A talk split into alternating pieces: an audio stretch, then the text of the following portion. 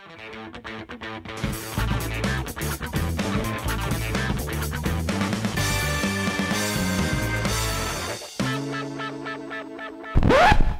radi na vršku? My máme. Chcete, aby sme mali lepší zvuk? Kvalitnejšie trička, dobré nechty. Môžete nám pomôcť. Darujte 2%. Ak neviete, ako sa to robí, na stránke Ines.sk podpora nájdete veľmi jednoduchý návod. Ďakujeme. Ďaká. Zdravíme všetky hamburgerové deti. Dnes sme znova... Vysielame z karantény opäť tentokrát z domácej, zatiaľ sme obidvaja nenakazení, ale Robo už sa obstával Nevieš. proteínmi. No, to je pravda, neviem, o dva týždne budem vedieť, či som teraz nakazený. Ale samozrejme dnes sa nebudeme baviť o ničom inom ako o záležitostiach, záležitostiach spojených s koronavírusom a konkrétne o cenách. Prečo o cenách? Sa, my ekonomia sa radi bavíme, bavíme o cenách. To je ako keď sa nejakí gitaristi idú baviť o gitarách, alebo neviem, zubári o zubných vrtačkách, proste to je naša obľúbená téma, ceny. A preto sa budeme baviť o cenách, pretože uh, začali sa vynárať rôzne návrhy na cenové regulácie, na to, aby ceny nemohli stúpať tak vysoko pri veciach, ktoré teraz v čase krízy dražejú. To asi ste všetci postrehli, že uh, rúška, dezinfekčné gely, ale už aj ďalšie a ďalšie veci, ktoré sa pomaly míňajú, napríklad, ja neviem, paracetamol a podobné, tak uh, im začínajú stúpať ceny a ľudia sú z toho naštvaní. Na Facebooku vidíte dlhé diskusie o tom, kde niekto na bazoši predáva rúško za 50 eur a jaký je to smrad a podobne. A Robo dokonca videl také zaujímavé videjko. To, dnes to niekto zdieľal na Facebooku z televízie, ktorá sa volá TN, nejaká taká česká menšia televízia, tak redaktorka tam natočila skrytou kamerou jednu pani, ktorá sa stretla s takým chalankom, ktorý mal rúbsak a tá pani sa spýtala, tak čo, máte to? A chalanko otvoril rúbsak, tam vyťahol dva respirátory a vypýtal si za to nejakých 2400 českých korún. A odrazu vedľa toho chlapca sa objavil e, taký väčší pán, bol to nejaký zamaskovaný policajt a vyžiadal hneď na občianský preukaz a následne ho zobral na stanicu. Teda odrazu proste z nejakých respirátorov sa stali takéto, uh, alebo z predaja respirátorov sa stali takéto nebezpečné uh, akcie, čo, ktoré vyzerajú podobne, keby človek predával drogy, alebo ja neviem, normálne ho tajní policajti môžu nájsť a, a hodiť rovno do basy. Ono, toto je taký ten príklad, kde ľudia aplikujú ten tzv. sedliacký rozum, že máme niečo drahé, tak jednoducho zakážeme, aby to bolo drahé a ono to bude vlastne lacné. Ale to sú také, také rady, ako piť savo, lebo však keď savo mi vydenzinfikuje stôl, tak hada mi vyliečí aj v hrdle tie, tie víry, keď sa ho napijem. Samozrejme, zaregulovať ceny, zafixovať ceny, ako teraz tak opatrne niekto naznačuje, alebo aj, aj veselšie naznačuje politikom, že by možno mali spraviť, je úplne zlé a proste pre ekonomov je to jedno z najväčších nočných môr a, e, a strachov, ktoré, ktoré môže, môžu nastať. Tak to rozdielme tú diskusiu na dve časti. Najprv sa budeme baviť, čo to vytvára na strane dopytu. Prečo nie je dobré z pohľadu zákazníkov a aj ich využívania tých vecí regulovať cenu. No, sami si snažte sa predstaviť, že prídete do obchodu a sú tam rúška za 50 centov alebo za euro. Tak koľko ich kúpite? Akože čo to dá? Čo to dá? Napchám si plné tašky, uh, lebo jednoducho človek neviem a predzasobím sa. V momente, ak budú stať 50 eur, tak už si každý rozmyslí, že koľko si ich teda, si ich teda kúpi. A to platí aj pri mnohých iných veciach, ktoré nakoniec skončia v kontajneroch, ako rôzne typy potravín, alebo ľudia si kupujú 200, e, 200 tabletiek na znižovanie teploty a podobné veci, ktoré sú absolútne zbytočné. Ale vďaka tomu, že sú zapakateľ, tak jednoducho robia takéto, takéto preventívne ťahy, preventívne nakupujú a je to také defenzívne nakupovanie. A ja by som povedal, že potom aj následne, čo s tými vecami robia, záleží od toho, za, za koľko to nakúpili, aká je cena. Hej? Že keď mám proste rúška, ktoré som nakúpil za, alebo nejaké respirátory, ktoré som nakúpil za 50 centov, tak uh, budem chodiť vonku a každý deň si dám jeden a potom ho rovno hodím do koša a bude mi to proste jedno. Ale keď sú drahšie a stoja možno, že uh, neviem, uh, si povedal 50 eur, tak si ho budem šanovať, budem si ho šetriť, možno, že nebudem tak často chodiť vonku, radšej budem sedieť doma, lebo jednoducho viem, že uh, je to drahý, drahý čas byť ochránený vonku. A možno, že urobíme takú vec, že keď mám doma nahromadených kopu, a kúpil som možno, že bol som medzi tými šťastnými, ktorí nakúpili v lacných cenách, tak začnem teraz predávať a začnem sa deliť o tie svoje zásoby. Je, že to akoby ďalší taký efekt. Rozpúšťam a zároveň, to, čo som nahromadil. A aj toto aj na strane e, tej spotreby tých tovarov to vyvoláva isté, isté inovácie. Napríklad rozmýšľam nad spôsobom, ako resterilizovať tie rúšky, a, pardon, rúška, a uh, dnes napríklad vieme nájsť paper, kde Číňania hľadali rôzne spôsoby, akým spôsobom respirátory uh, vlastne sterilizovať, skúšali na to proste UV mikrovlnky, pary peroxidu a podobné veci.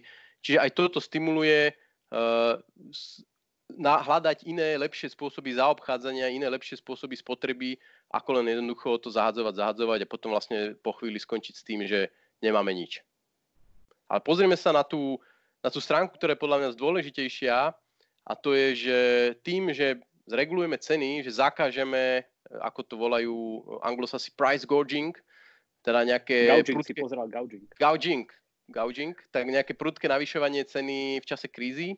Tak taká predstava, že keď toto zakážeme, tak nejakým spôsobom sa zvýši dostupnosť týchto, týchto tovarov a služieb. Čiže samozrejme absolútne nezmysel, ona sa nie zvýši, ale ona sa zníži. Zníži sa preto, lebo cena je proste majakom, je takým ukazovateľom toho, kde je nedostatok a volá k sebe všetky zdroje, ktoré sú na okolí. Príďte, príďte sem, tuto je zisková príležitosť a uh, poďme spolu produkovať viac týchto tovarov a služieb. A to že vidíme aj na Slovensku, že tu sa otvorili alebo zmenili svoju činnosť mnohí fabriky, ktoré predtým, ja neviem, šili nejaké košele, tak teraz začali šiť uh, rúška a robia to aj preto, že tie rúška môžu predávať relatívne draho, hej, že sa mi zdá, že tá jedna fabrika ich predáva za viac ako 2 eurá, čo keby uh, určite nie je normálna cena a za normálne situácie by hodnota toho rúška bola oveľa, oveľa menšia. Alebo dokonca ľudia si sami začínajú šiť, hej, že sú proste drahé tieto rúška, sú nedostatkové, tak ľudia keby vyťahnú šiace stroje a začnú si proste sami šiť. Takže všetko to, že proste tie ceny išli hore, vytvára takú motiváciu ľudí proste prinášať to na ten trh, vynášať, vynášať nové, alebo vy, vynachádzať nové spôsoby, ako ich produkovať a ako keby uh, meniť ten zabehnutý e, režim vo fabrike a prispôsobiť sa toho, čo sa, tomu, čo sa deje, deje na trhu. No a vy sa teraz akože môžete spýtať, že ale však to je úplne každému jasné, vidíme, je tu, je tu pandémia, všetci chcú rúška, ja nepotrebujem vedieť nejaké ceny, ja viem, že rúšok je málo a že, že proste sa musím smerovať a ak mám fabriku na rúška, tak jednoducho začnem vyrábať, lebo viem, že sa to že sa tu bude predávať. A tu je, tu je dôležité rozlišovať, že vedieť a konať. Lebo vy rovnako tak viete, že by ste sa mali zdravo stravovať, mali by ste sa veľa hýbať, ale nerobíte to, chýbajú vám motivácie. A práve tá cena, tá, ten zisk, ten, tá narastajúca zisková marža je tá, tá motivácia, ktorá vlastne smeruje tie zdroje k tomu, aby podniky sa preorientovali z výroby košiel, ale nielen podniky, aby vy miesto voľného času a pozerania televízie ste vyťahli ten šiaci stroj a teraz si začali pozerať tie strihy a skúšali to, uh, skúšali to spraviť. Čiže je dôležité to, že to motivuje, uh, motivuje k tomu, aby naozaj sa presunuli tie zdroje tam, kde ich je najviac potreba. Ja som dokonca čítal taký vtip, že príde nejaký zákazník do obchodu a chce si kúpiť, ja neviem, napríklad eh, rožky a vidí, že tam jeden rožok stojí 1 eh, euro. Sa spýta toho predajcu, že čo to má znamenať, že to predáva za 1 euro, prečo má takú vysokú cenu. A on mu povie, že však dobre, tak keď sa ti nepáči, tak choď vedľa, tam to predávajú za neviem, 20 centov. Ten tak mu povie, ale však tam už nič nemajú, nič tam nemôžem kúpiť. A on povie správne, že keď, keď tie eh, rožky dojdú aj mne, tak tiež dám cenu na 20 centov. To je taký ekonomický, ekonomický vtip. Vidíte možno, že prečo ekonomovia uh, nerozprávajú vtipy a nevymýšľajú, lebo... Lebo oni sami sa nevedia zasmiať. Ale v podstate uh, je to vlastne, o tomto bolo fungovanie čierneho trhu za socializmu. Všetko malo nízke ceny, ale nevedeli ste to zohnať a zháňali ste to pod pultom za ceny oveľa vyššie. Ale ja by som tu možno spomenul dôležitú vec, že, že za prvé vy, ak chcete zregulovať nejakú cenu, a hlavne nejakého komplexnejšieho produktu, vezmeme si, že dezinfekčný gel, tak vy kaskadovi to by ste museli začať regulovať aj všetky tie jeho vstupy, ktoré tam vstupujú, pretože keď, ta, keď ten koncový výrobok bude mať zregulovanú cenu, povedzme dezinfekčný gel, ale nezregulujete cenu tých vstupov, ako je lieh a proste peroxid a neviem, čo sa tam dáva, tak e, jednoducho ten výrobca nebude vedieť zaplatiť tieto vstupy a tie ho začnú obchádzať, začnú tiec do iných, e, do iných tovarov, do iných služieb. Čiže museli by ste postupne neustále zvyšovať, rozširovať, rozširovať tú, e, tú reguláciu. Dnes už vidíme, začalo to rúškami, potom dezinfekčné gely, teraz dokonca sa hovorí, že pekárenské výrobky by sa mali im zregulovať ceny, lebo tie niekde narástli a takto sa tom postupne šíri celou ekonomikou. A nesmieme ani zabudnúť na to, že my sa pohybujeme na medzinárodnom trhu, čiže vy keď vidíte, že lekáreň predáva e, e, rúško za 20 eur, tak je dobrá šanca, že tam je minimálna marža pre tú lekáreň tak, ako bola, ale že tie ceny narastli niekde v tom oveľa vyššie v tom dodávateľskom reťazci, pretože dnes sa tieto vysoko dopytované veci nekupujú za nejaké ceníkové ceny a proste v Indii, v Číne máte aukcie, kde prídu Nemci, Taliani, Američania a jednoducho dávajú ponuky a kto dá viac, ten berie. Čiže vy ak zregulujete tie koncové ceny, tak sa môže stať to, že pre tých výrobcov sa Slovensko stane absolútne neatraktívne na to, aby sem predávali, pretože za tie regulované ceny e, to nebude pre nich lukratívne. Ja by som možno ešte spomenul takú častú výhradu voči tým vysokým cenám a ľuďom, ktorí predávajú za vysoké ceny. Zvyknutí kritici hovoriť, že títo ľudia vlastne zarábajú na nešťastí druhých to sú proste nejakí amorálni ľudia, ale oni akéby skôr zarábajú na odstraňovaní toho nešťastia, lebo to sú tí ľudia, ktorí akéby sa predzasobili, možno, že tušili, že sa niečo blíži, možno, že sa pozreli do tej Číny, uh, ty si vlako nakúpil pred troma týždňami, takže akože to sú tí ľudia, ktorí možno, že trošku myšľa dopredu a ich keby za to nejak pokutovať alebo tvrdiť, že sú nemorálni za to, že sa teraz chcú podeliť o tie svoje zásoby, tak to asi nie, nie je to správne, správne riešenie. Lebo oni de facto pomáhajú tej situácii, lebo oni teraz vlastne využívajú to, že v minulosti nakúpili a teraz predávajú drahšie a teraz akéby zvyšujú tú ponuku, ktorá je, ktorá je na trhu. Málo sa hovorí, že napríklad e, to platí aj pre mzdy. V Českej republike sa šíria informácie, že supermarkety pridávajú predávačkám 50 až 100% ku mzdám dobrovoľne, pretože majú obrovský nápor a predávačky sa boja robiť, nechcú tam chodiť.